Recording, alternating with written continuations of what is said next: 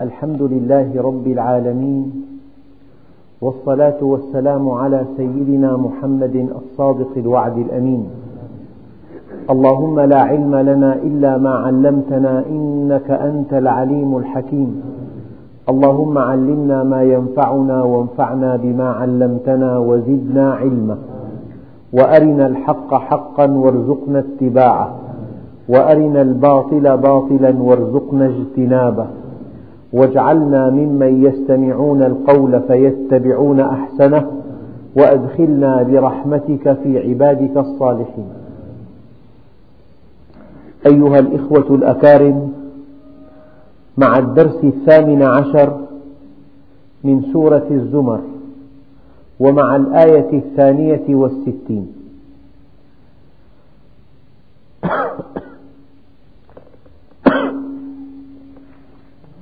بسم الله الرحمن الرحيم. الله خالق كل شيء وهو على كل شيء وكيل. ما من آية في القرآن الكريم تبث الراحة النفسية كهذه الآية. أي شيء خلقه الله عز وجل بيده. لا يستطيع مخلوق أن يتحرك إلا بأمر الله وبعلم الله.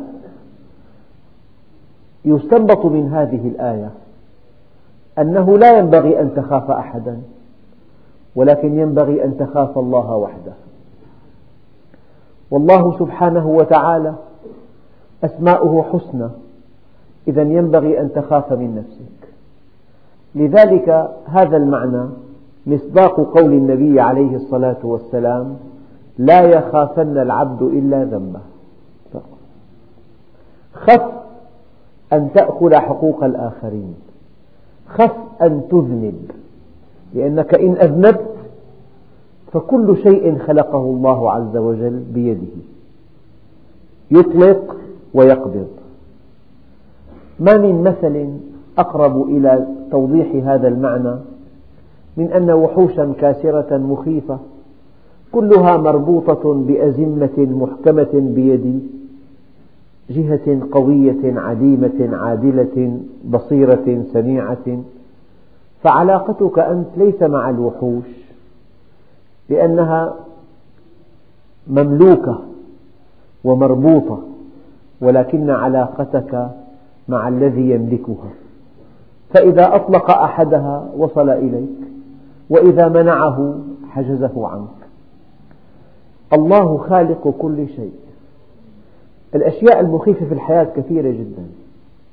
في أشخاص مخيفون جدا. في حيوانات مخيفة. في أعراض جوية مخيفة. في صواعق. في زلازل. في براكين. في سيول جارفة. هناك بأس الإنسان. قل هو القادر على أن يبعث عليكم عذابا من فوقكم. صواعق. والقذائف. أو من تحت أرجلكم. الزلازل والألغام. أو يلبسكم شيعا ويذيق بعضكم بأس بعض. من مسلمات الإيمان أن كل شيء تراه عينك بيد الله عز وجل. والله جل جلاله أسماؤه حسنى. كل الكمالات عند الله عز وجل. عدل ولطف ورحمة وقدرة وعلم. لذلك الله خالق كل شيء وهو على كل شيء وكيل. الشيء المخلوق بيد الله لا يتحرك إلا بأمره. حتى الأشياء الجامدة. قلنا يا نار كوني بردا وسلاما على إبراهيم. انتهى الأمر. ما في نار. لذلك يعني هذه الآية أو هذه الآيات التي نحن بصددها تتمحور حول كلمتين. حول التوحيد وحول العبادة. الدين كله توحيد وعبادة. الدين كله أن ترى أنه لا إله إلا الله. والدين كله أن تعبد الله وحده. وإذا شئت الدليل فالقرآن كله يدل على هذين المعنيين. وما أرسلنا من رسول إلا نوحي إليه. أنه لا إله إلا أنا فاعبدون. التوحيد والعبادة. نهاية العلم التوحيد. نهاية العمل العبادة. إذا وحدت واستقمت فقد حققت المراد من وجودك. إذا عرفت أنه لا إله إلا الله ما الذي يدعو إلى معصية الله؟ أن ترى مع الله شركاء. أن تخاف من غير الله. أن ترجو غير الله أن تحب غير الله. لا تستطيع أن تتقدم في مجالات الإيمان إلا بخطين بخط التوحيد وخط العبادة. بعد هذه الآية هل هناك في الأرض قوة تخيف الإنسان؟ الله خالق كل شيء وهو على كل شيء وكيل. لكل شيء حقيقة وما بلغ عبد حقيقة الإيمان حتى يعلم أن ما أصابه لم يكن ليخطئه وما أخطأه لم يكن ليصيبه. هذا هو التوحيد وما تعلمت العبيد أفضل من التوحيد. كل الراحة النفسية في التوحيد كل الضغط النفسي من الشرك كل الطمأنينة من التوحيد كل الخوف من الشرك كل التفاؤل في التوحيد كل التشاؤم من الشرك كل الرجاء في التوحيد كل اليأس في الشرك. لذلك إن الشرك لظلم عظيم. الشرك أن تتجه بكل طاقاتك إلى جهة لا تملك شيئا. لا تملك نفعا ولا ضرا ولا حياة ولا موتا ولا نشورا. هذا هو, هذا هو الشرك. الشرك أن تعقد الآمال على جهة مفتقرة مثلك. أن تطلب العون ممن يطلب العون. أن تطلب الغنى ممن هو فقير. أن تطلب القوة من الضعيف. أن تطلب التوفيق ممن يحتاج إلى التوفيق. هذا هو الشرك. الشرك أن تتجه إلى ما سوى الله. أن تتجه بقلبك. أو أن تعقد عليه آمالك. أو أن تتكئ عليه. أو أن تعتمد عليه. هذا هو الشرك. الله خالق كل شيء. صغير كبير جليل حقير مخيف غير مخيف. كبير صغير الله خالق كل شيء وهو على كل شيء وكيل. انتهى الأمر. والله عز وجل كامل إذا مصدر الخوف فقط من أن تذنب. مصدر الخوف الوحيد أن تقع في ذنب أن تأكل حق مخلوق أن تتجاوز حدود الله عز وجل. دقق في هذا الحديث الجامع المانع الموزز البليغ لا يخافن العبد إلا ذنبه. أبدا. وإذا وقعنا في مشكلة ولا يرجون إلا ربه. لا تخف إلا من ذنبك ولا ترجو إلا ربك. هذا هو الدين هذا هو التوحيد. الموحد إنسان متميز إنسان عزيز لا ينافق لا يمدح مديحا كاذبا لا يتملق لا يخنع لا يذل لأن الله عز وجل كرمه بالتوحيد. أمره بيد الله رزقه بيد الله حياته بيد الله موته بيد الله. ما من إنسان يتمتع بالعزة كالمؤمن لأنه يرى أن أمره بيد الله لا بيد زيد أو عبيد لكن الشرك بذل المشرك ذليل. أيام تجد المشرك أذل من شاته أمام من هو أقوى منه. فهناك حالات من الشرك الإنسان يعني يتألم أشد الألم لهذه الحالة المتردية عند الإنسان. الله خالق كل شيء هو الخالق. من لوازم رحمته وعدالته أنه خلق وملك. أيام يصنع, يصنع سلاح خطير ويباع هذا السلاح فإذا هو بأيد غير أمينة وبأيد غير حكيمة وبأيد غير رحيمة هذا السلاح الفتاك يؤذي أذى كبيرا لأن اليد التي تملكه ليست في مستوى العدالة والرحمة.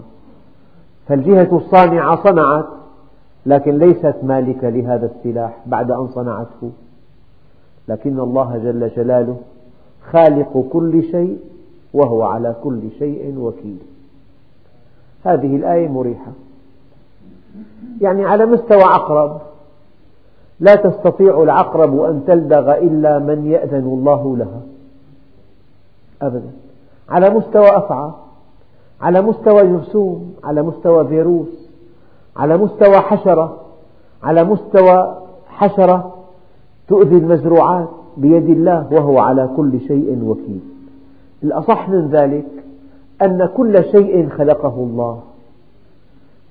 القوة الفاعلة فيه بإذن الله.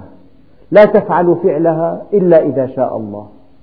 لخص علماء التوحيد هذه الحقيقة بقولهم عندها لا بها. يعني النار لا تحرق بذاتها لا تحرق بالقوة التي أودعها الله فيها. هذه فكرة مغلوطة. لا تحرق إلا إذا أراد الله لها أن تحرق. إذا عند مشيئة الله لا بها. وإذا أيقنت أن, أن كل شيء بيد الله عندئذ تشعر. أيام الإنسان هل الإنسان الذي أمامك؟ ممكن الله عز وجل يلفت نظره إلى أن يوقع بك الأذى. يمكن أن يعمي بصيرته فلا يرى المخالفة. يمكن أن يراها ويخلق في قلبه حب شفقة عليك. هذا الذي أمامك والذي يخشاه جميع الناس هو بيد الله. فإن شاء الله أكرمك وهو شرير. وإن شاء الله تغافل عنك وهو الذكي. وإن شاء الله عرف الحقيقة لكن ألقى في قلبه العطف عليك. فأنت إذا تعاملت مع بني البشر تأكد أنهم بيد الله عز وجل. حركاتهم وسكناتهم حتى خواطرهم. حتى مشاعرهم حتى ميولهم حتى رغباتهم بيد الله عز وجل. فالتوحيد مريح جدا. التوحيد علاقتك مع جهة واحدة هذا التوحيد. فليتك تحلو والحياة مريرة. وليتك ترضى والأنام غضاب. وليت الذي بيني وبينك عامر وبيني وبين العالمين خراب. التوحيد أن ترضي الله وحده. التوحيد أن تعمل لوجه واحد يكفك الوجوه كلها. التوحيد ألا ترى مع الله أحدا وألا تعلق على غير الله أملا. حتى الإنسان أقرب الناس له إذا عقد عليهم الآمال خيبوا ظنه. أقرب الناس إليه. إذا عقد عليهم الآمال يقول لك هذه زوجة مخلصة. اعتمد عليها قد يفاجأ أنها تنكرت له. يقول لك هذا الابن ادخرته لكبري يذهب إلى بلد أجنبي ولا يعود إطلاقا وانتهى لأنه اعتمد عليه. إياك أن تعتمد على غير الله. إياك أن تثق بغير الله. إياك أن تسعى لغير الله. لا يليق بك أساسا. كإنسان أول مكرم أن تجير لصالح إنسان آخر. هذا لا يليق بك. هذا مما يحط من قدرك. أنت المخلوق الأول والمكرم. تكون لحساب إنسان إنسان ضعيف إنسان جاهل إنسان لئيم أحيانا. هو أهل التقوى وأهل المغفرة. هذه الآية مريحة جدا. هذه الآية يشعر بها المؤمن بانتشاء. هذه الآية تجعله شجاعا. هذه الآية تجعله عزيزا. هذه الآية تجعله مطمئنا. هذه الآية تجعله موحد الاتجاه لا مبعثر الاتجاه. الله خالق كل شيء وهو على كل شيء وكيل. الأمطار بيده. إما أن يجعلها رحمة وإما أن يجعلها نقمة. قد تأتي الأمطار في وقت غير مناسب. تهلك المحاصيل كلها. الرياح بيده. إما أن يجعلها نسيما عليلا أو رياحا تسوق السحب أو أن يجعلها رياحا مدمرة. تدمر كل شيء. الولد بيده. إما أن يجعله, يجعله بركة لوالديه وقرة عين لهما. وإما أن يجعله نقمة في حياتهما. يشقيا به. الزوجة كذلك. إما أن تكون جنة وإما أن تكون جحيما. أعضاؤك أجهزتك حواسك كل شيء بيد الله. المواد خصائص المواد. الله خالق كل شيء. وهو على كل شيء وكيل. تبدأ بالجماد الخصائص التي أودعها الله في الجماد. لا تفعل فعلها إلا إذا شاء الله عز وجل. الحيوان هلأ نحن نفهم أن البقر حيوان ذلول تلاقي أطفال صغار يسوقون البقر من مكان إلى مكان يحلبون البقر والبقرة حيوان وديع مستسلم أليف مذلل. إيه، لحكمة أرادها الله عز وجل هناك مرض يصيب البقر يجعله متوحشا. فهذه البقرة الوديعة التي هي رمز العطاء تنقلب لعلة أصابتها إلى وحش كاسر. حدثني أخ أن بقرة في بعض قرى دمشق أصبحت متوحشة.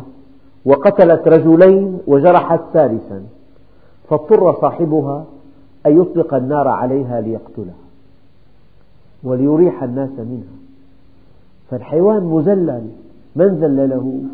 الله عز وجل. هي الغنم مذللة الجمل مذلل البقرة مذللة. أما العقرب غير مذلل. العقرب إن رأيته على جسمك تكاد تخرج من جلدك من شدة الخوف. أليس كذلك؟ وجمل يزن ستة طن لا تخاف منه بل تقوده. يقوده طفل صغير. الأمر كله بيد الله. الله خالق كل شيء وهو على كل شيء وكيل. هذه العقيدة وحدها تبث في نفس المؤمن راحة ما بعدها راحة. القهر مشاعر القهر التي يعانيها المشركون لا تحتمل. أنه مصيرك بيد إنسان لا يحبك. ينوي أن, أن يقضي عليك.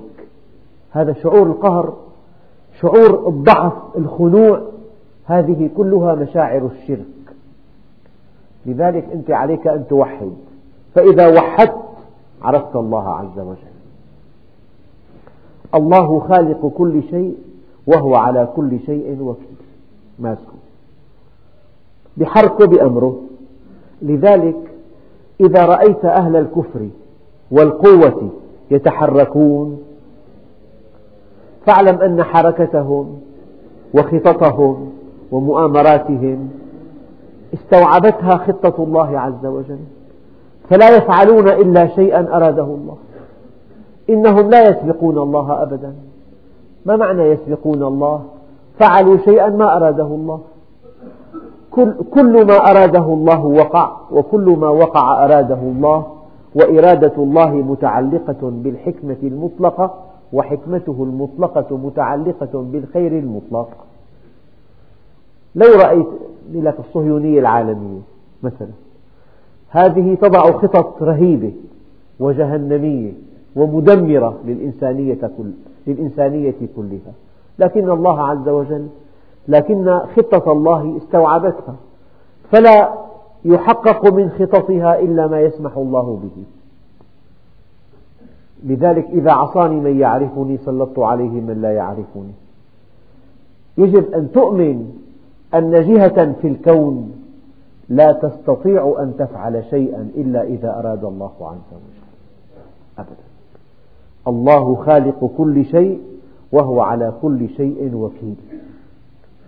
يعني بيقول لك هذه القنبلة لم تنفجر. شيء غريب. نزع فتيلها. وارتطمت بالأرض ارتطاما شديدا. يكفي أن يفجرها لا تنفجر. لأنه بيد الله عز وجل. فلان أصابته رصاصة مرت إلى جانب رأسه. لن تصيبه. لأن هذه الرصاصة بيد الله. وهو على كل شيء وكيل.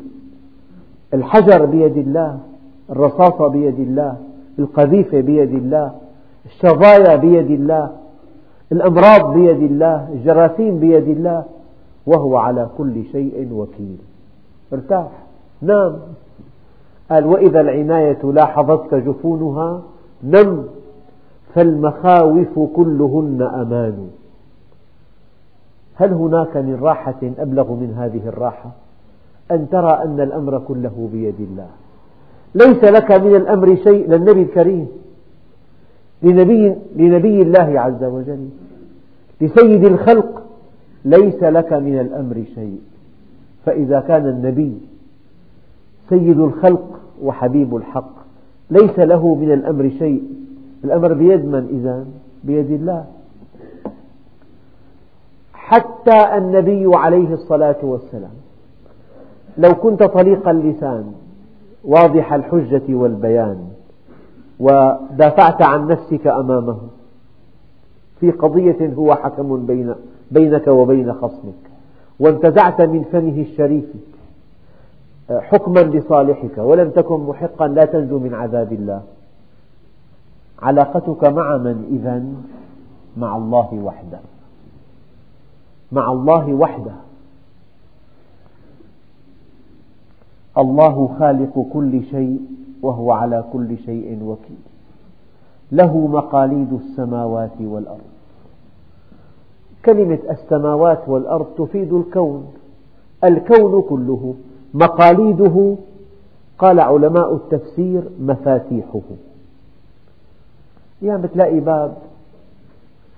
محكم متين قوي مدعم. يجي إنسان معه مفتاح صغير وزنه عشرين غرام يفعل هكذا فيفتح الباب. فالبطولة لا بالمطرقة بل بالمفتاح. فالله عز وجل بيده مفاتيح كل شيء. الإنسان مفتاحه بيد الله. يرضى إذا شاء الله يغضب إذا شاء الله يحقد عليك إذا شاء الله يعفو عنك إذا شاء مفتاحه بيد الله. حتى الأجسام المادية حتى الكواكب كل شيء له مقاليد السماوات والأرض. يعني أمر هذا الكون بيد الله. بدءا من الذرة وانتهاء بالمجرة. الذرة. الفيروس هذا الفيروس. النبي قال لا عدوى. إذا الإنسان مرض بسبب العدوى هو مرض بالعدوى. لكن لا ينبغي أن يقول فلان عداني. لا. لأن هذا الفيروس أو هذا الجرثوم لا يستطيع أن يفعل فعله إلا إذا شاء الله.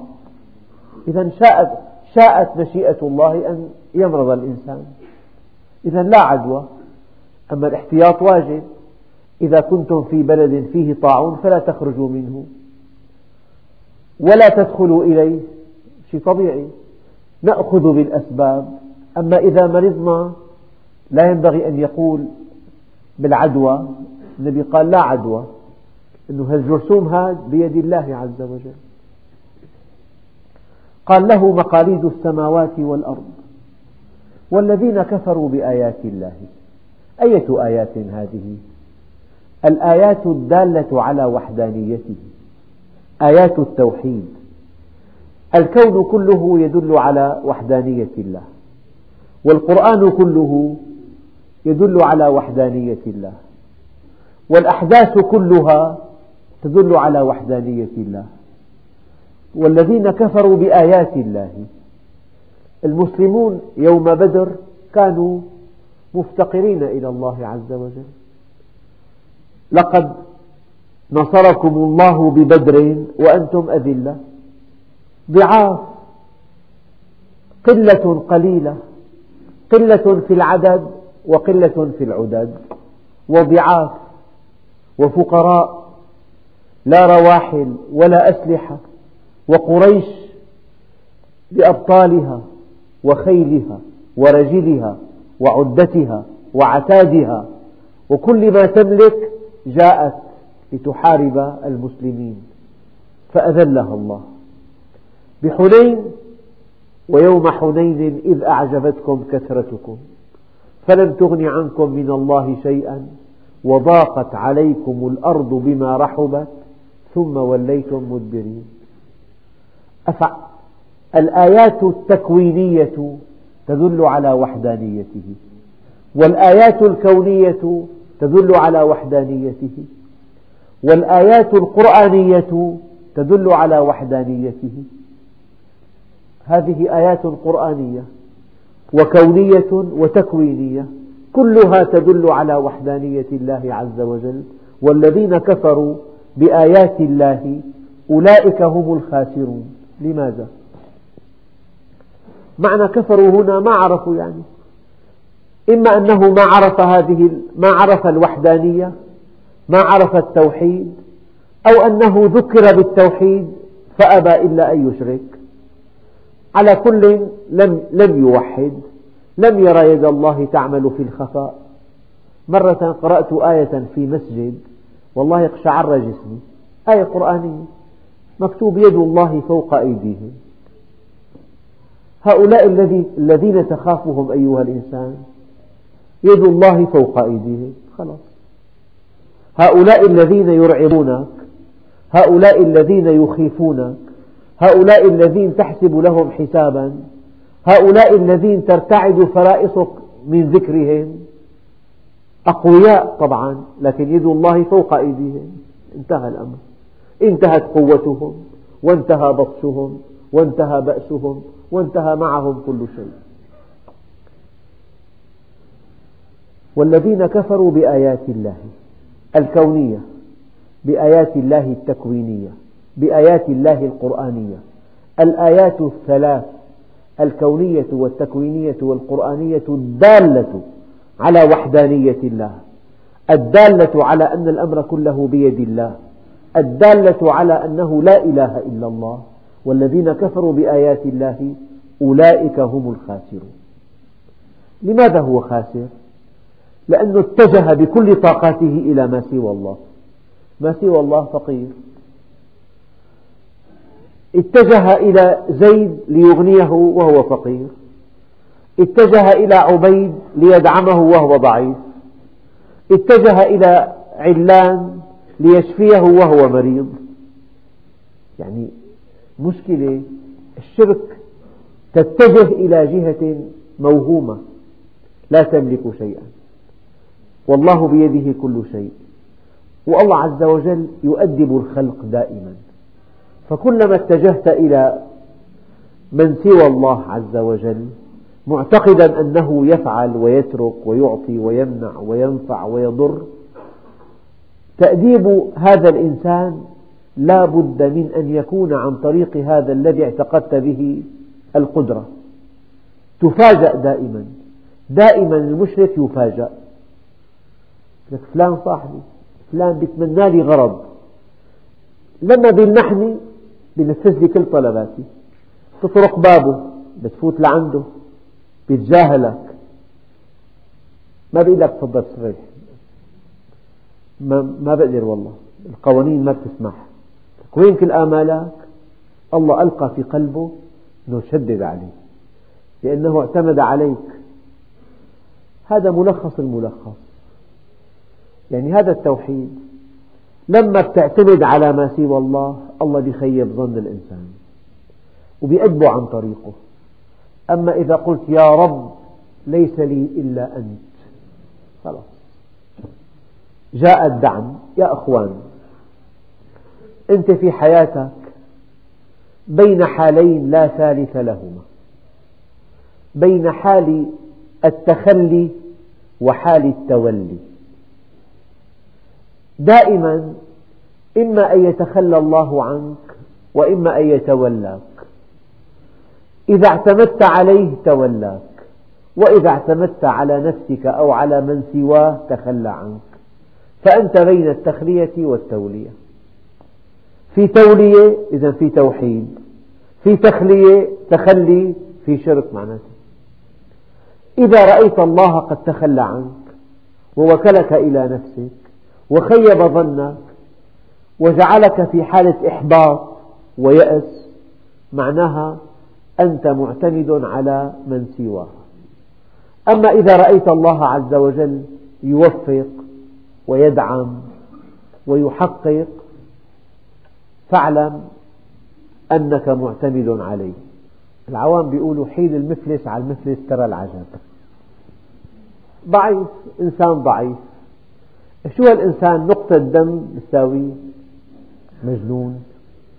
نقطة دم تتجمد بمكان بدماغه بصير مجنون. بمكان آخر بيفقد ذاكرته كلها. ما هذا الإنسان؟ ضعيف الإنسان. تتكئ على ضعيف وهو في أوج قوته تنمو الخلايا نموا عشوائيا. مرض ما له دواء حتى الآن. يقول لك والله ما, ما في أمل. مهما بذلت لو بذلت ألوف الملايين ما في أمل أمراض تتحدى العلم الحديث. كل التفوق العلمي. الإيدز مثلا هذا مرض تحدى العصر كله. عقاب عاجل للفحشاء والمنكر. تفضل. لذلك الله عز وجل التوحيد مريح. المؤمن يتقلب على فراش التوحيد على فراش وثير. أما الكافر أو المشرك يتقلب على فراش القلق والخوف خايف من فلان. بعدين موزع إن أرضى زيدا غضب عبيد وإن أطاع فلان غضب علان. مشكلة. موزع مبعثر مشتت دائما في في توزع وفي تبعثر. المؤمن موحد. ثم يقول الله عز وجل قل أفغير الله تأمروني أعبد أيها الجاهلون؟ يعني ممكن أن تعبد غير الله ممكن. هل في الكون جهة تستحق العبادة إلا الله؟ من الذي ينبغي أن يعبد؟ الذي يسمعك إذا دعوته. طيب. والذي يستجيب لك إذا سمعك. إن تدعوهم لا يسمعوا دعاءكم. ولو سمعوا ما استجابوا لكم. إذا هذا الذي لا يسمع لا ينبغي أن تعبده. هذا الذي لا يستجيب لا ينبغي أن تعبده. هذا الذي لا لا يقدر على أن ينقذك مما أنت فيه لا ينبغي أن تعبده. اليوم ذكر لي أخ طبيب كريم زارنا بعد الخطبة. قال لي في حالات كثيرة جدا شفاء ذاتي بلا أي سبب. سموه أطباء الشفاء الذاتي أما هو اسمه الحقيقي شفاء الله عز وجل. وإذا مرضت فهو يشفين تلاقي المرض تراجع الحال بلا سبب. من طبيعته الازدياد من طبيعته الانتشار إذا هو يتراجع وينكمش بلا دواء وبلا سبب. هذا هو التوحيد. المناسبة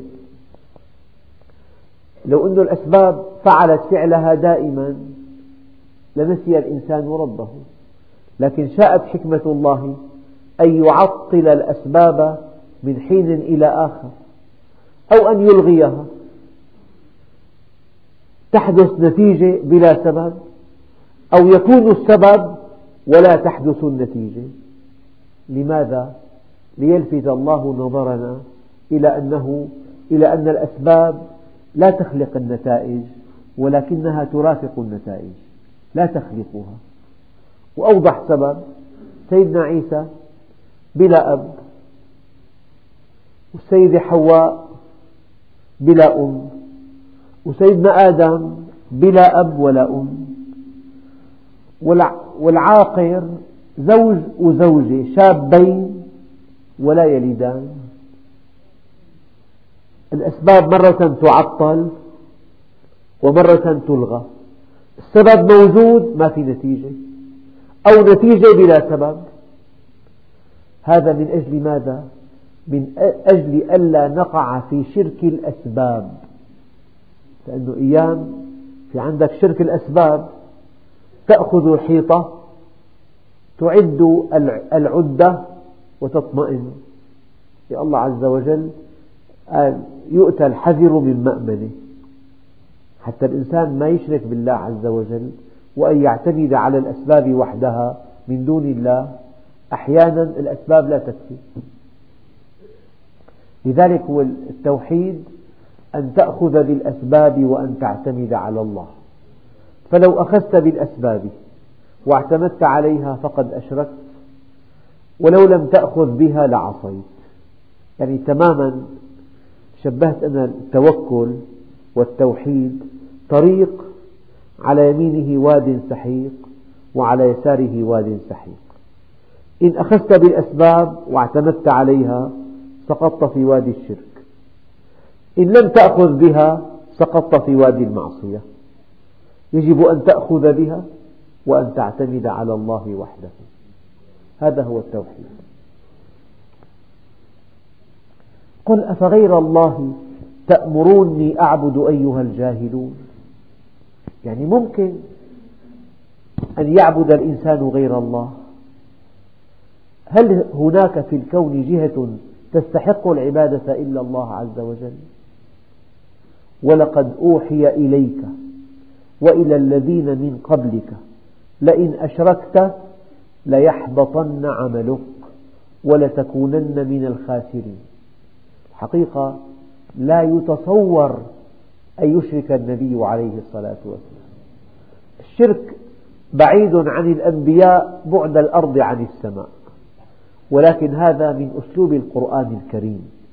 يعني خطب النبي والمعني أمة النبي عليه الصلاة والسلام. النبي مخاطب والمعني أمته. كقول الله عز وجل يا أيها النبي إذا طلقتم النساء فطلقوهن لعدتهن وأحصوا العدة. فالخطاب للنبي والمقصود أمة النبي عليهم عليه الصلاة والسلام. ولقد أوحي إليك وإلى الذين من قبلك. هذه وحدة التشريع. لئن أشركت ليحبطن عملك ولتكونن من الخاسرين. معنى يحبطن عملك له معنيان. يعني عمل طيب ولكن لغير الله. يأتي الإنسان يوم القيامة فلا يجد لهذا العمل أي قيمة وقدمنا إلى ما عملوا من عمل فجعلناه هباء منثورا. عمل أعمال جليلة لكنه ابتغى بها السمعة أشرك نفسه أو ابتغى بها إرضاء من هم فوقه. هذا هو الشرك. يعني ممكن القاضي يحكم حكم عادل وهو مشرك. يعني الحكم سوف يراقب من قبل رؤسائه وسوف يذهب إلى محكمة النقض وسوف يدقق القاضي الأول في هذا الحكم وسوف يرى ما إذا كان هذا الحكم نزيها أو غير نزيه. إذا عليه أن يحكم بالعدل وعليه أن يدقق في هذه القضية وعليه أن يضع لقراره مسوغات قانونية حتى يضمن سلامة سمعته عند رؤسائه. هي عمل طيب. حكم بالعدل لكنه أشرك. أراد بالعدل إرضاء من هم فوقه. ممكن. ممكن طبيب يخف إلى إسعاف مريض وهو يرى أن هذه الرحمة التي أظهرها ترفع من شأنه في المستشفى وتجعله الطبيب الأول ربما عين مديرا لهذه المستشفى. ممكن. العمل طيب إلا أنه في معه شرك. لذلك يوم القيامة يأتي أصناف البشر. يا رب تعلمنا العلم. في سبيلك. يقول الله لهم كذبتم تعلمتم العلم ليقال عنكم وقد قيل خذوهم إلى النار. يا رب قرأنا القرآن في سبيلك. يقول كذبتم قرأتم القرآن ليقال كذا وكذا وقد قيل خذوهم إلى النار. معنى إحباط العمل العمل طيب لكن أراد به صاحبه غير الله. إما أراد السمعة لنفسه أو أراد إرضاء من هم فوقه. إذا أراد سمعة لنفسه أو إرضاء من هم فوقه فقد أشرك. وإذا أشرك كأن الله عز وجل يقول لك عندي شيء عندي أنت فعلت الشيء من أجل الناس. أيام الإنسان يطعم الطعام. أما هدفه أن يعرض على الناس ما عنده وبيته وترتيباته وأناقة الطعام. لذلك موضوع الشرك دقيق جدا. ذكرت مرة أنا الأمين أخي أنا أمين. بدفع دفع جيد. لا مو شرط. في عليك سند ودفعت السند لأنه صاحب السند قوي وقد يقيم عليك الحجة قد يشهر بك بين الناس قد يقيم دعوة عليك قد يضعه في التنفيذ. دفعت هذا السند كسلوك آمن مدني المصلحة أن تدفع هذا المبلغ لكن الأمان التي هي عبادة ألا تكون مدانا في الأرض إطلاقا. مرة ضربت مثل نادر المثل راكب مع واحد سيارة قال لك هي مئة ألف الله خليه عندك أمانة. وصار حادث مات فورا. ما في إنسان على وجه الأرض يعلم ذلك. فإذا ذهبت إلى الورثة وقدمت لهم هذا المبلغ فأنت أمين ورب الكعبة. أي الأمان. لست مدانا أمام أحد لكنك خفت الله عز وجل وأديت هذا المبلغ إلى ورثته. هذه هي الأمانة فالشرك يحبط العمل. العمل طيب. فلان دفيع بيقول لك دفيع بس يحرص على سمعته التجارية. يخاف أن تهتز سمعته ما عاد حدا يعطيه بضاعة بدفع. إذا أشركت حبط العمل. أما إذا أردت بأداء الحقوق إرضاء الله عز وجل أردت بإسعاف هذا المريض إرضاء الله عز وجل أردت بهذا الحكم العادل إرضاء الله عز وجل هنيئا لك. أنت الموحد. التوحيد يرقى بالعمل والشرك يحبط العمل. هي واحدة. المعنى الثاني أنك إذا أشركت خفت من فلان أعطاك أمر غير منطقي غير لائق أساسا غير مناسب غير إنساني غير منطقي غير عادي نفذته أنت. العمل سيء تلبست بعمل سيء لأنك نفذت أمر إنسان ظننته بإمكانه أن يؤذيك أو أن يرفعك. فأيام العمل يسفل لأنه الأمر سخيف. الأمر الذي جاءك سخيف. وأنت خفت من الآمر فنفذت هذا الأمر. فالعمل حبط. أما المؤمن لا يفعل شيئا لا يرضي الله عز وجل وليكن ما يكن أبدا. لا طاعة لمخلوق في معصية الخالق. يعني بيقول لك أيام بكلفه يشتري مثلا مادة محرمة. مشروب. والله ما بقدر كلفني. ما ما بحمله. مهما كلف الأمر. فإذا كان تلقيت أمر مما سوى الله ورأيت أن هذا الآمر مخيف وبيده الخير والشر ونفذت هذا الأمر حبط عملك. العمل سخيف وسيء ومؤذي. أو أن العمل طيب لكن النية غير الله عز وجل. ولقد أوحي إليك وإلى الذين من قبلك لئن أشركت ليحبط. نعم. لئن أشركت ليحبطن عملك ولتكونن من الخاسرين. هذه الآية أيها الإخوة هي بيت القصيد إن صح التعبير. بل الله فاعبد وكن من الشاكرين. يعني أنت أيها الإنسان أنت كعبد هذه مهمتك.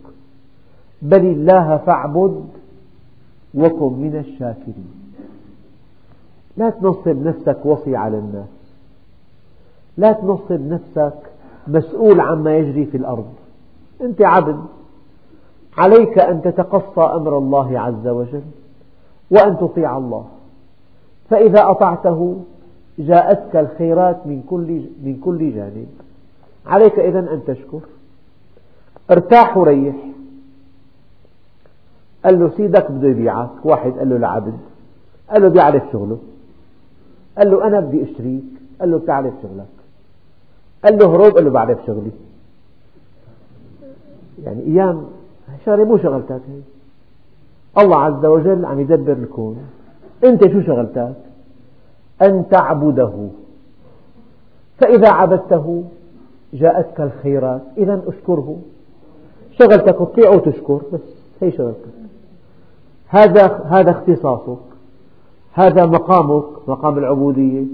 أن تطيع وأن تشكر. شوف ما أجمل الآية. بل حرف إضراب.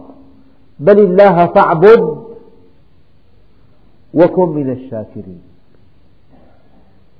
هم المؤمن بعد أن يعرف الله.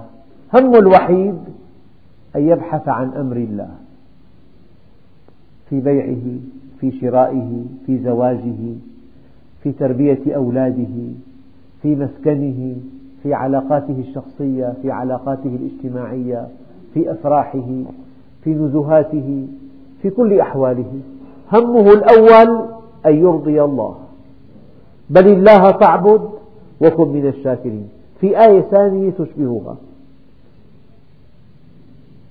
يا موسى إني اصطفيتك على الناس برسالاتي وبكلامي. فخذ ما آتيتك وكن من الشاكرين. تنتهي هنا مهمتك.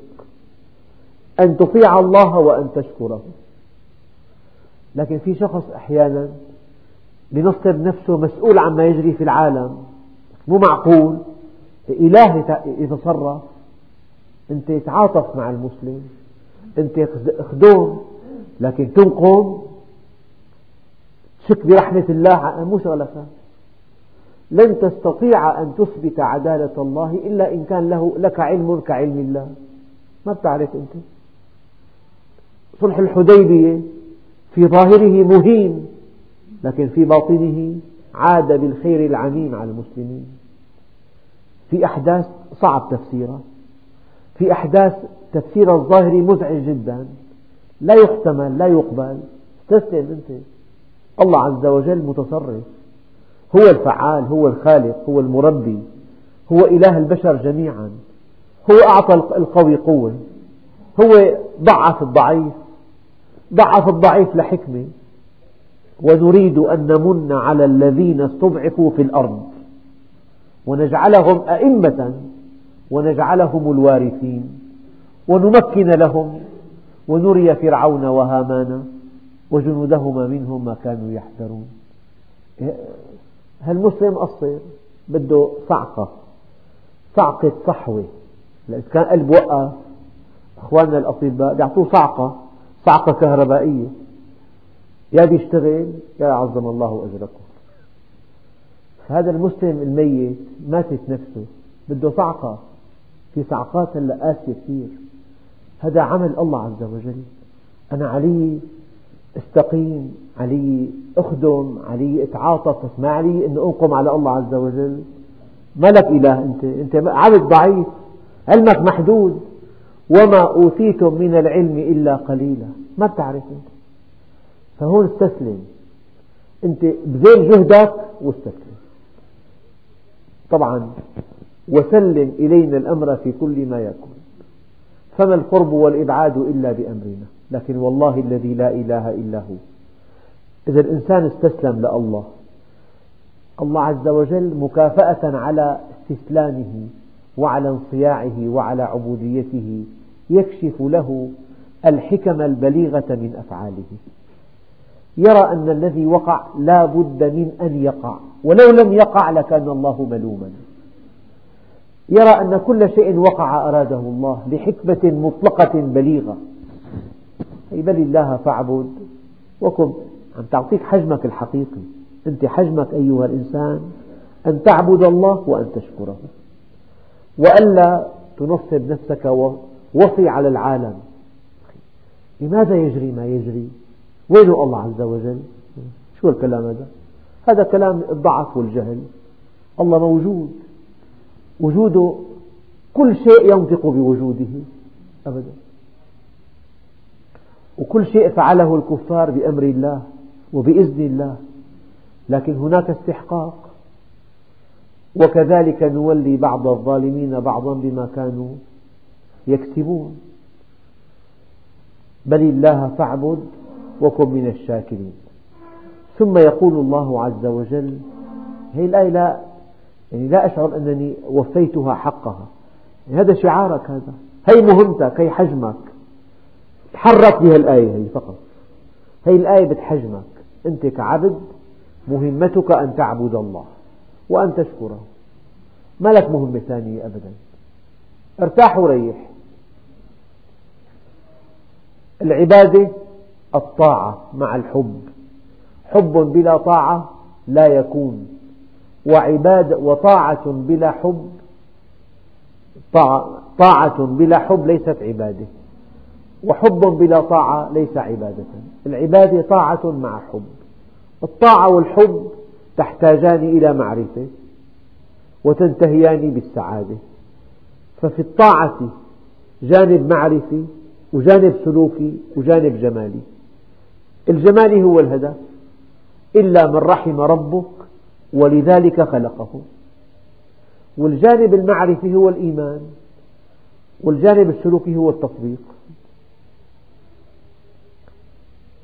وما قدروا الله حق قدره والأرض جميعا قبضته يوم القيامة والسماوات مطويات بيمينه سبحانه وتعالى عما يشركون. وما قدروا الله حق قدره. معنى الآية دقيق جدا. إذا كان في خلل بالعمل خلل بالعمل معنى ذلك هناك نقص في المعرفة. فكلما وجدت خطأ أو ضعفا أو انحرافا أو تقصيرا يجب أن تعود إلى العلم. النقص في العلم ينتج عنه انحراف في السلوك.